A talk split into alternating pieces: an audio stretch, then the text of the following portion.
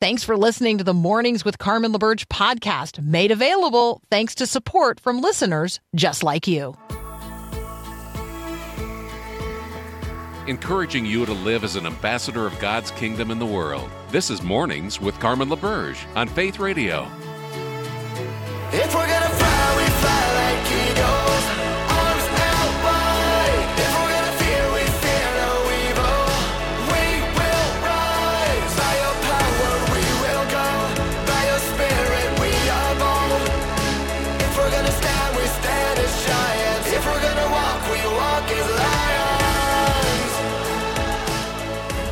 Can't believe it's already hour two on the 10th of July, 2023. I'm Carmen LaBerge. This is Mornings with Carmen. I have a whole week's worth of conversations stored up to have with you. So I don't know. We need about eight hours together today. We probably don't have that. So I will talk as fast as possible. So grab a cup of coffee. Let's get read in on the headlines of the day. Let's bring the mind of Christ to bear. Let's pray for the world in which we live and thank God that this is our opportunity to live um, in these days as His agents of grace and ambassadors of His kingdom purposes. That's who we are. That's what we're. Uh, that's what we're about. We're seeking to advance the gospel always and in all ways, and we get together every morning so that we can be more fully equipped to do that. So, uh, let's see. International news. Um, it's it's really wow. Ukraine. We are now 500 days, actually a little 500 plus days into the war in Ukraine. A um, couple of developments over the weekend. Five Ukrainian commanders. You will remember the Azov Battalion. That was the unit that became really the symbol of Ukraine's military defiance. There was this two month siege of um, the nuclear power plant in Mariupol. Um, and uh, that was back in May of 2022. And these five commanders were still there when um, when the Azovstal plant was finally taken over by um, Russian forces, and so they were um, they became prisoners of war. And there was then this negotiation during which many Ukrainian prisoners of war were transferred to Turkey um, and Ukraine actually, um, in exchange, released a number of Russian prisoners of war back into Russian custody. Well, five of those Ukrainian commanders, um, Turkey released them on Sunday. They were freed from custody in Turkey, and um, it's it's viewed internationally as you know a part of the NATO summit that uh, begins in Lithuania today or tomorrow. Um, and so you know, we all know that Ukraine has this ambition to join NATO. Um, that is certainly at the top of uh, of the agenda for this meeting of NATO. Also, have no expectation that Ukraine is going to be um, welcomed into NATO until after the end of hostilities between Ukraine and Russia. So that's going on. Um, the other thing to of note that happened in relationship to the United States support of Ukraine in the ongoing war with Russia um, is the decision by President Biden to provide Ukraine with cluster munitions. Now that's uh, that's a first time. Um, these are controversial weapons. Um, many countries around the world outlaw the use of cluster munitions. Two of the countries that do not outlaw them um, are the United States and Ukraine. And so it is argued that Ukraine needs these, needs this kind of ammunition in its counteroffensive against um, the Russian I- invaders. Um, it's also argued that there are lots of moral reasons not to supply this kind of weaponry. So just know that there are moral questions before us as a people um, in the ongoing conversation about what kinds of weapons to supply to others, and you know, frankly, what kinds of weapons we ought to be using ourselves. Uh, on that note, the Oppenheimer movie is going to release on July the 21st, and I'm going to recommend that we we consider that conversation, like right, the weapons of war, when we use what kinds of weapons we develop, when we use the weapons that we develop, um, and what it means for generations that we make those kinds of decisions and how those decisions are made. So that's a good ongoing conversation this summer. I know, heavy summer stuff.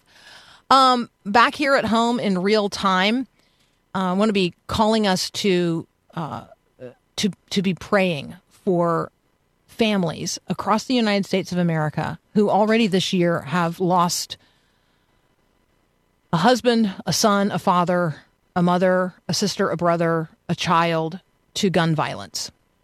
More than 12,000 people, 12,606 people to be exact, um, have taken their own life this year with a gun in the United States of America. That's 12,606 families and 12,606 groups of friends and more than 22,000, actually 22,542 as of midnight last night, um, people who have died in the United States of America, you know, at the wrong end of a gun.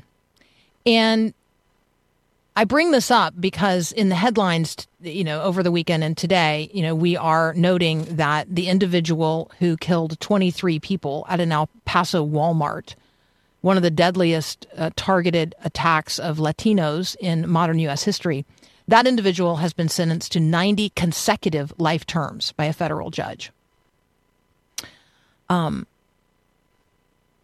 I mean, a life sentence is a life sentence and you can't actually serve consecutive life sentences. Like it's it's one thing to say the penalty this person is under is 90 consecutive life sentences, but a life sentence is a life sentence.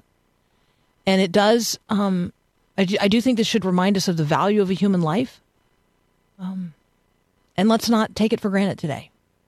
And if you know someone who has been affected by gun violence, I want you to lift them up by name. Um, and I want us to, you know, consider we have a deadly serious problem. And we ought to be praying for each other today and considering the families of those whose grief is deep and whose questions persist and um, the challenges that we face as a nation. And to that number of 12,606 uh, suicide gun deaths in the United States of America already this year, let me say this. Um, first of all, don't do it your life is valuable, it's precious, it's a gift. And if you're having thoughts um, otherwise, the number is really simple. It's just 988. You can text or call it from any any phone anywhere. Uh, 988. It's a it's an opportunity for you to talk directly with somebody right now in your own community um, this morning about mental health challenges that you might be facing. Um, so uh, you are loved, you are beloved, um, your life matters. Um, and if if something is leading you to think otherwise about that, we want you to um, we want you to know that you're loved and that your life matters and that you count. So you could call 988 or text 988 from any phone and get some help. Um, Elizabeth Neumann is going to join us next. She is a former Department of Homeland Security Assistant Secretary for Counterterrorism. And, uh, and we're going to talk about terrorism in the United States.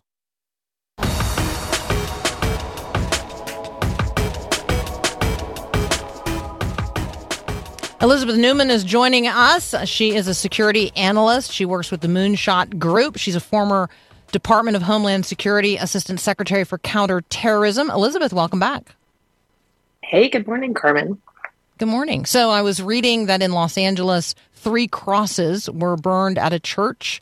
Um, and I'll just confess that, I mean, I'm reading the article and I'm thinking to myself, this is 2023. Like, it's hard for me to believe it's actually happening in America today. So, can you talk a little bit about what motivates people in the U.S. to do things like this to other people in the U.S. Um, you know, you, you have a perspective on this that's unique as a former member of the Homeland Security counterterrorism team. Yeah, actually, it was on my watch when I was at DHS this latest tour that we started to see increases in hate crimes pretty dramatically. Um, last year alone in California, where this incident took place, there was a 20% increase over the previous year, which had also been a high watermark. Um, and it, uh, it was it includes like a 27% increase in hate crimes against blacks, a 43% increase in hate crimes against Asians, um, and that's just the state of California. The the federal statistics they actually um, the FBI just went through a massive change in how they do their statistics. So our numbers are not as good right now um, on the national page, but every independent group that I follow that that uh, is a think tank that's working on these issues um, has suggested that we're anywhere between um, uh, that 2022 and 2021 were high water marks. Um, if you're looking at hate crimes against the Jewish community, it's uh, the highest rate that they have tracked since the 1960s. I mean, it's it's kind of nuts, like how how many more hate crimes. And we're not this isn't speech right? Like hate crimes has a definition. These are things that are prosecutable. It's vandalism it's um, intimidation threats it's actual physical harm against people. Um, so this is this is very serious and it it creates a, a hostile environment for anybody that is the on the receiving end of those hate crimes. Um, and for certain communities in our country, uh, it it it, they might be having a similar reaction to you, Carmen. Like, I thought we were past this. Why is this mm-hmm. happening again? I heard my grandparents talk about this, but you know, it's not supposed to be happening to my child or to my family, um, and it is. And so there, there's something that we as the church need to be having a, a frank conversation about. Um, and, and this is evil, right? This is the definition of evil when we're, um, you know, people are getting targeted because of the color of their skin um, or any other um, uh, whether it's your political philosophy or your sexual orientation, it doesn't matter. We're all made in the image of God, and we're all um, should be valued um, and given the dignity and worth of being that um, image bearer. And um, we, the church, should be standing up very strongly against this um, and pushing back against that darkness that seems to be creeping in over our country. When we talk about things that are um, that are creeping in and things that we're just letting in, um, let's take a brief break, Elizabeth. When we come back, I want to ask you. It's a bit of a mom question. It's also a uh, national security question. It's a social media question. So, um, Threads launched on Thursday. Uh, Meta's the parent company. For those of you listening, you're not familiar with Threads. It's Facebook or Meta or Instagram's competitor to Twitter. Um, but in addition to Threads, Facebook, Meta, Instagram, there's YouTube, TikTok, WhatsApp, I don't know, ones I don't even know WeChat, Reddit, Twitch, Telegram, Discord, Mastodon. I mean, there's dozens of social media providers and apps. How much interaction should U.S. federal agencies have with these social media companies? We're going to have that conversation with Elizabeth Neumann next. Thanks for listening to the podcast of Mornings with Carmen. As you know, this is a rebroadcast of the live radio show carried on the Faith Radio Network. There's a lot going on at Faith Radio, tons of free resources just waiting for you and for you to share with others at myfaithradio.com. How does that all happen? Well, it happens through listener support. So, Faith Radio, Mornings with Carmen, all available because of listener support from listeners, well, just like you. If you're a supporter, Thank you so very much. If you'd like to become a supporter today, just visit myfaithradio.com. And again, thanks for being a part of what we do every day at Mornings with Carmen.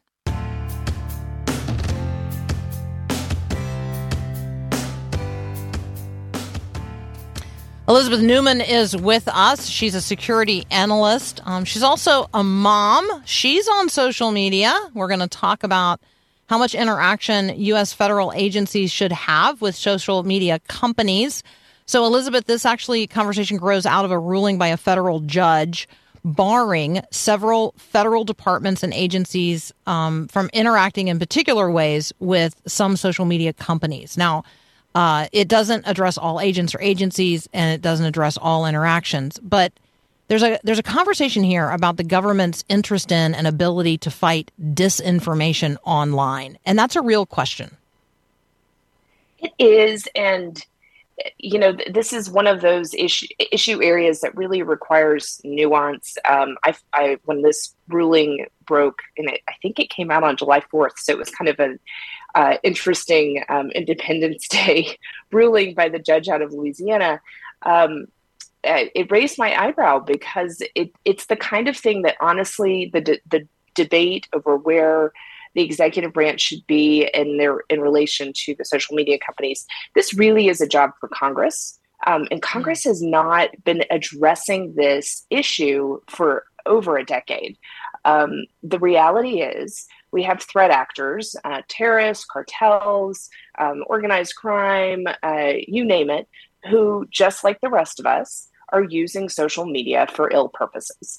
Um, and it is important as the whether it's a state government entity, a local government entity, or the federal government entity who has law enforcement responsibilities to be able to work with social media companies to be able to um, identify where those crimes are happening and to take them down.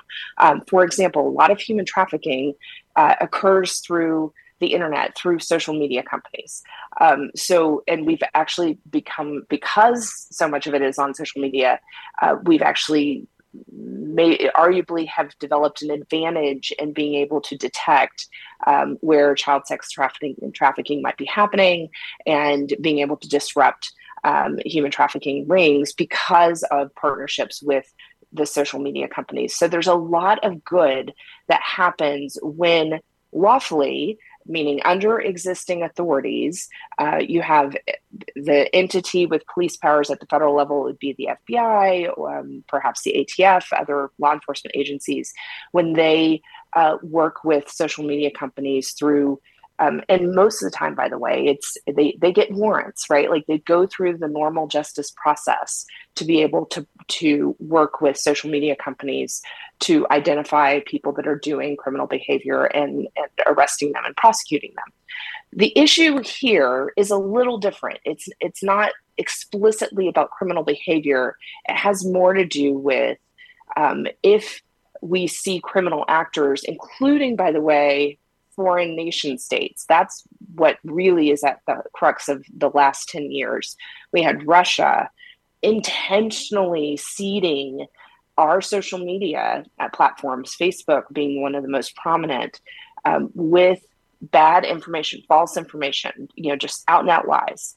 And because it was coming from a foreign state actor, the federal government is best positioned to be able to say, hey, that's actually not a real person. That's uh, uh, coming from a Russian troll farm. And they would pass that information to a social media company. The social media company could then decide if that post violates their terms of service, and they would, at their own discretion, decide whether they want to take that information down.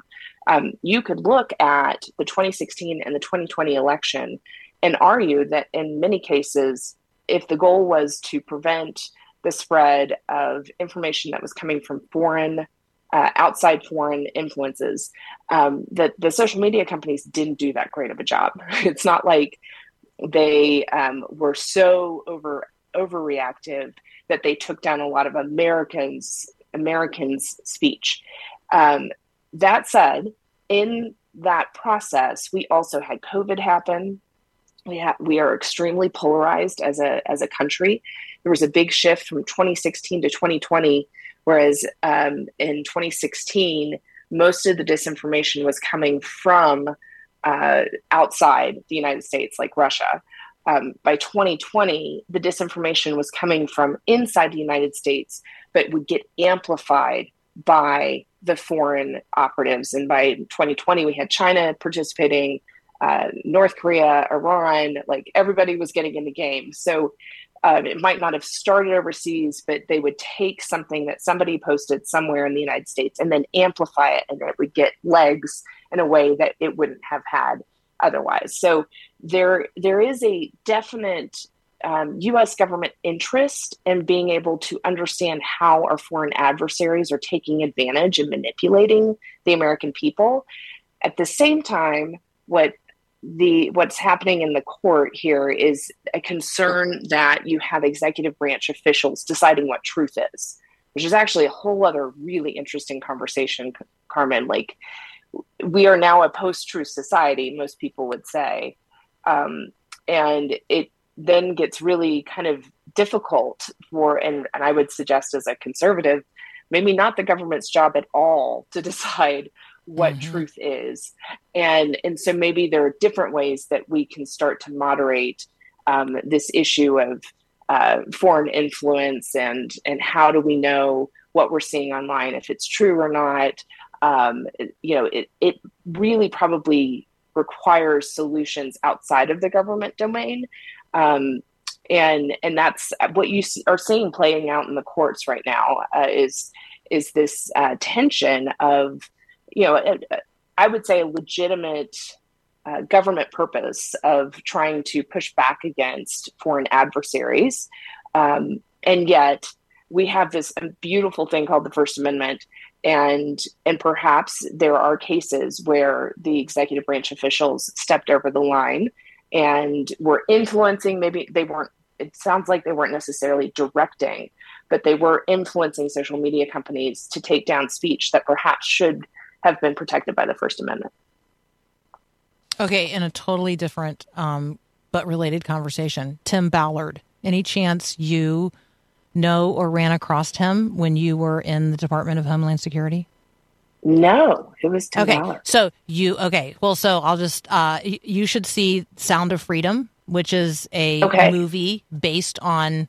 I don't know how loosely it's based on his life. I mean, but it's his his life after he left the Department of Homeland Security, and he and a bunch of other guys then um, staged up this Operation Underground Railroad, where they actually target Yes. and then go in and liberate um, people, particularly children, who are being sex trafficked around the world. And so I just thought that your like your mention of the use of social media Yes. and the dark web for human trafficking, child sex trafficking, and anyway, and people have been texting in this morning about this movie, and I'm like, all right, I'm just gonna I'm just gonna ask because who knows? Like you could have been like, oh yeah, his desk was next to mine, so there you go.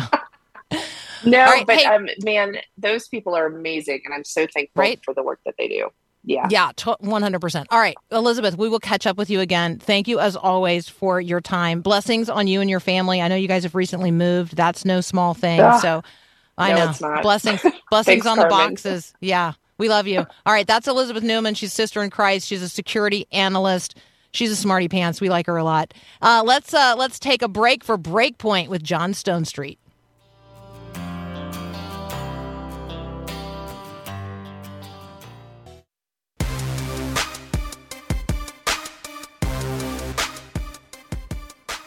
All right, a really good observation um, from Mary on the text line this morning. Remember, you can text me, 877 933 2484. Mary says, um, Hey, it gets really confusing when people say truth is relative. Like, right, we live in a post truth culture. But then they say, you know, well, this is the truth. You know, here's the truth. This is what the truth is. So, yes. Um, that's um that's actually the truth of the matter. That's actually well said. There is truth. I would put a capital T there. Truth is one of three transcendental virtues of reality.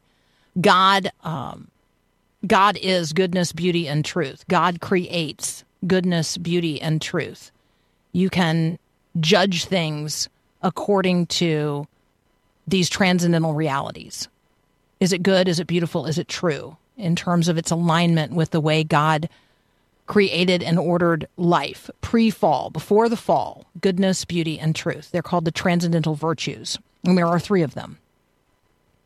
And we live in a day and a time when truth, small t, is considered relative, personable, or personal, malleable, changeable, subject to change, and it's actively suppressed by many people in many ways. You could read Romans chapter 1 to understand how God views the suppression of the truth and how God views people who actively suppress the truth.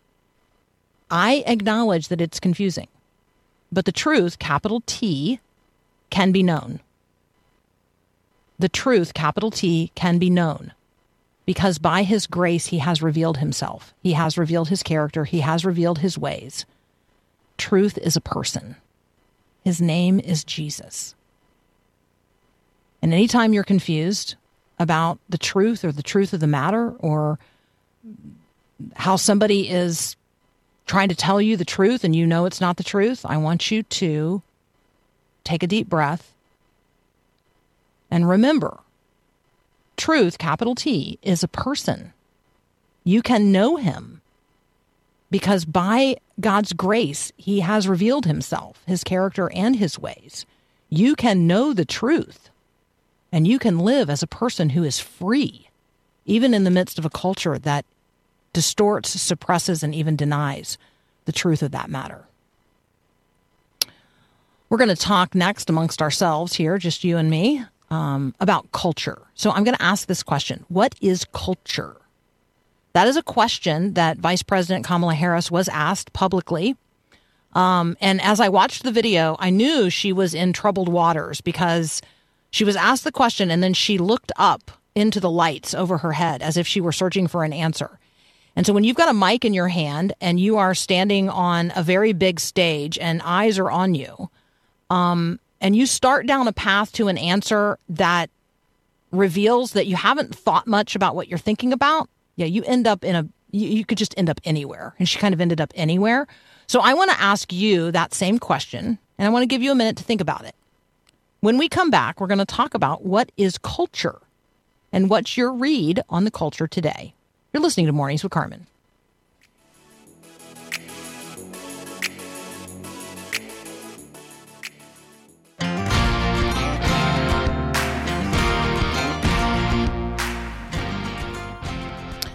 All right. Good morning again. I'm Carmen LaBerge. You're listening to Mornings with Carmen.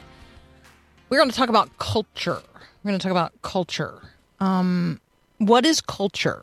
So I'm going to ask you that question today, or you use the term culture.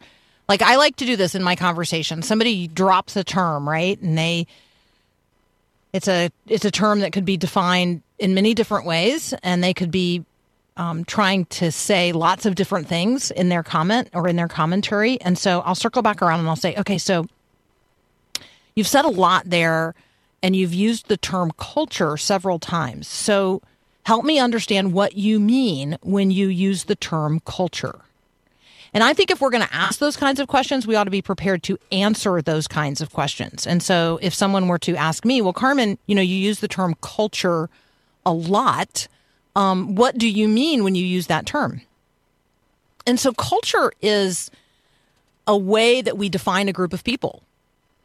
Um, we might be talking about urban culture. We might be talking about rural culture. We might be talking about American culture. You say, well, that's not specific enough. All right. So, um, if I said that, if I said island culture, what would come to mind? What sort of language or norms or traditions or music or food or practices. Like if i said island culture what would come to mind? Or teen culture. What's the teen or the adolescent culture today? Um maybe you grew up in a time when you could identify like punk culture or goth culture. You can think of maybe there's a beach culture that you think of. So culture is this constellation of language, values, norms, traditions, customs, food, um, beliefs, conventions that lead people to identify with one another. And then that group constitutes a particular culture. And so culture is the set of parameters that make a people a, a, a people, make we the people, we the people, as distinct from other groups of people. Your part of town your neighborhood might have a culture. Your city has a culture. Your state, certainly your country. You might be in a club that has a culture. Your church has a culture. Your family has a culture. And sometimes when you um, hear the term culture used today, particularly among Christians, it's used in a pejorative sense, as if, you know, the culture is bad. Well, now I want to I want I want you to sort of like go back to biology class um, or biology lab. And you think about like what what's being cultured in that dish. So think of like a petri dish. That's a culture. what's being what's growing in the petri dish of your life, your family, your neighborhood, your club, your community, your church your city, your state, your nation. You're a part of that culture. You are in it. You are in the petri dish. You can't escape it. You cannot judge the culture as if you live outside of it. It's the water you're swimming into. So when I hear people talk about culture writ large, I sometimes challenge them to like think about a metaphor. What comes to mind first? Like I'm just going to give you some options here when I say the word culture, do you think of something positive or negative? Do you think of something good, something bad, something positive, something possible? And then to stimulate that conversation, um, I might offer, well, do you think do you think that we currently live in a culture of life or in a culture of death? Like give them give people some conversational um, stakes in the ground. You know, how is it that we live in a culture of freedom? Well, how is it that we live in a culture where freedom is suppressed? How do we live in a, you know, describe to me um, spaces and places where you feel like we live in a culture of opportunity and then ways that you feel like we live in a in a culture of oppression right so those are those are all ways to address the conversation related to culture um and so we can then talk about like what you're trying to do in the culture or how you're trying to engage with the culture and so for this, I offer up a couple of metaphors, and we'll dig a little more deeply into this in just a moment. But do you think of culture as a war zone? And if so, are you engaged in a culture war? That is one image that you might have of culture. Another image of culture might be um, of a river. I want you to think of a river for just a moment, and I want you to think about culture as a river.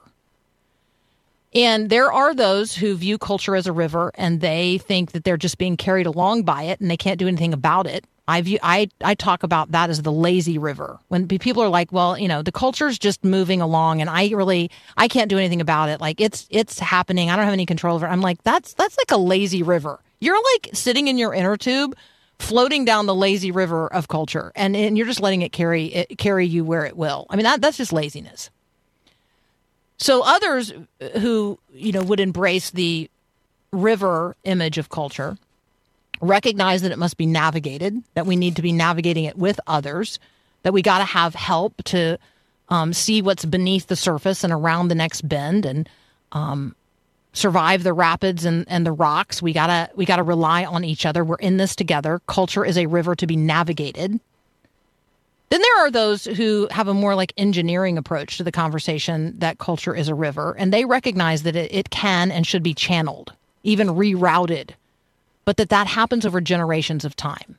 In order for a river to be redirected, that it would cut a new course for the future, a future filled with hope, you have to work really hard and you got to move a lot of rocks and you got to um, work over the course of time, even over generations, that you reroute the cultural river. So, those are some images that we might talk about. I want to spend a little time talking about a third image or metaphor for culture, and that is um, a garden. There are lots of dominant metaphors for culture. I mean, you could think of it as a melting pot, a war zone, a stage, um, a cycle, a house, a river. Um, and several of those could be supported through scripture. But the primary metaphor that God uses for culture throughout the Bible from beginning to end is that of a garden. So, what is growing in your culture garden? And how are you a culture gardener? We're going to talk about that next here on Mornings with Carmen. If you're a new listener, we want to officially welcome you with a free welcome pack gift. Request yours today at myfaithradio.com.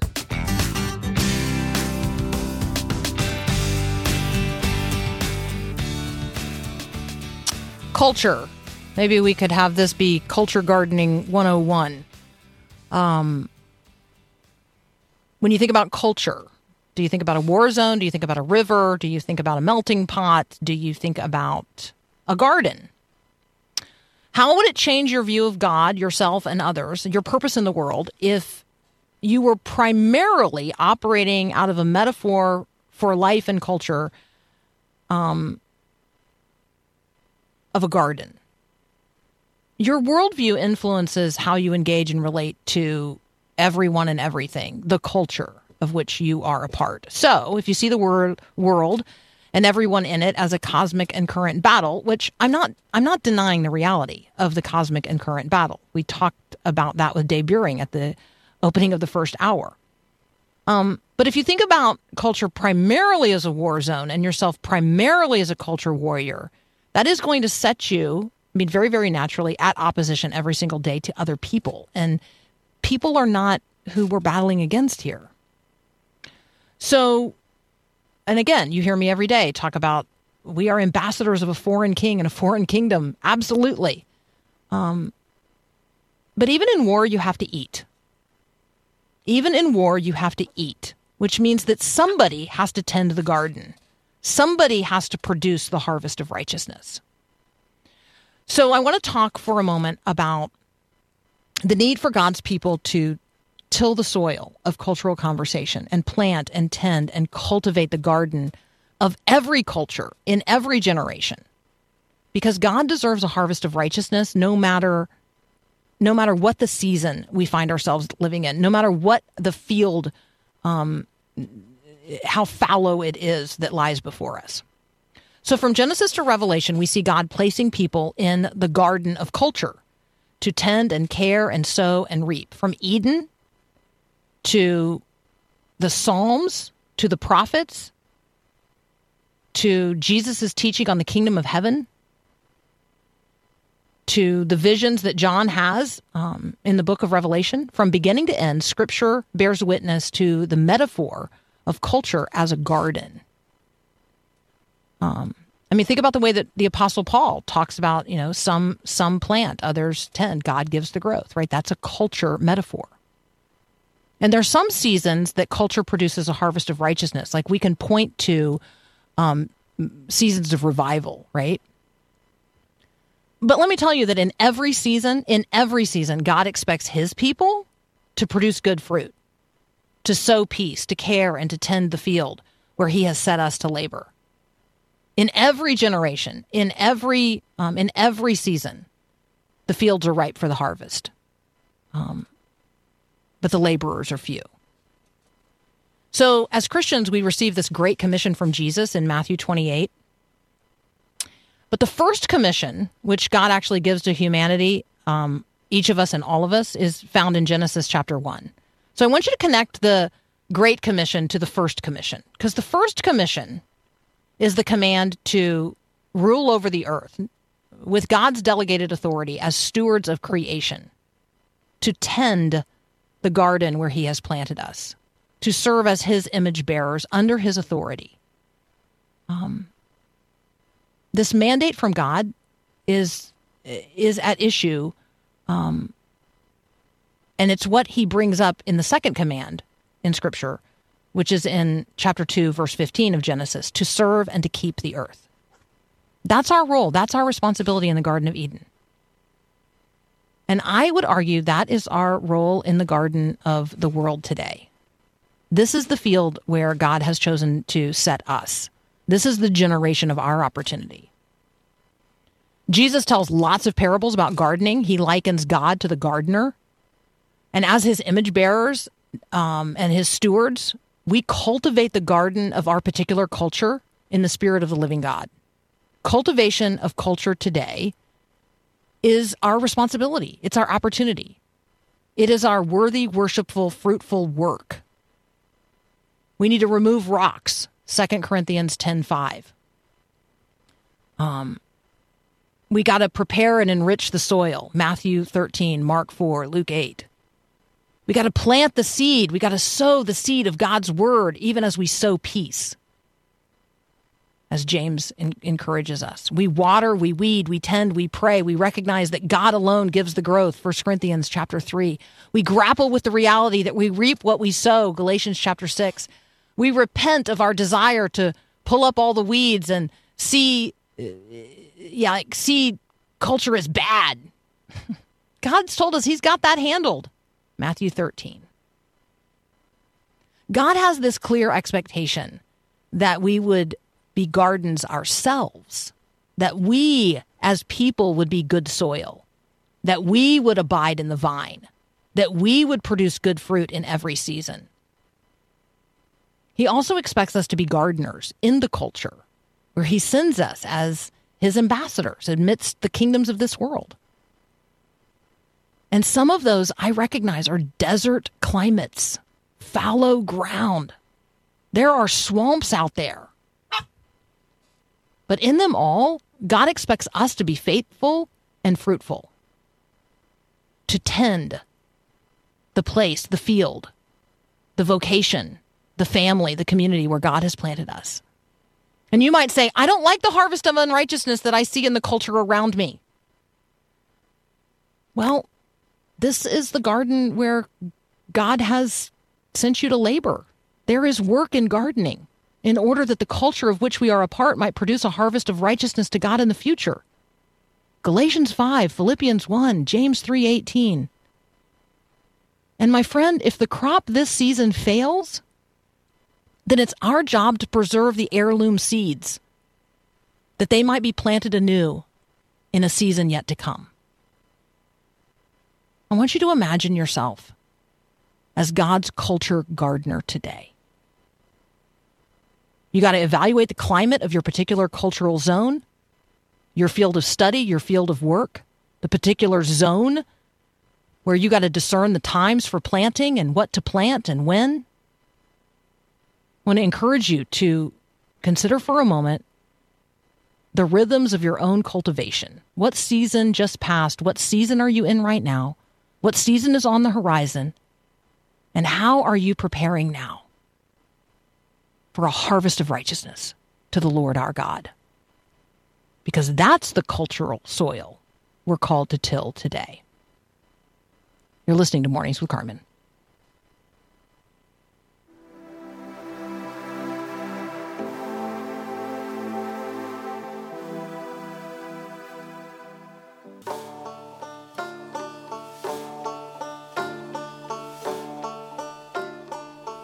All right, friends, I only got a minute to fill you in on this, but this is a mark your calendar item. So, um, I know you hadn't you hadn't read in on what the Geophysical Institute at the University of Alaska at Fairbanks has forecast, but let me tell you, it's kind of fun. So, the Geophysical Institute at the University of Alaska, because you know, I read widely on your behalf, has forecast auroral activity, which you might have to look up unless you think of the auroral borealis, which, yes, that's what this is about.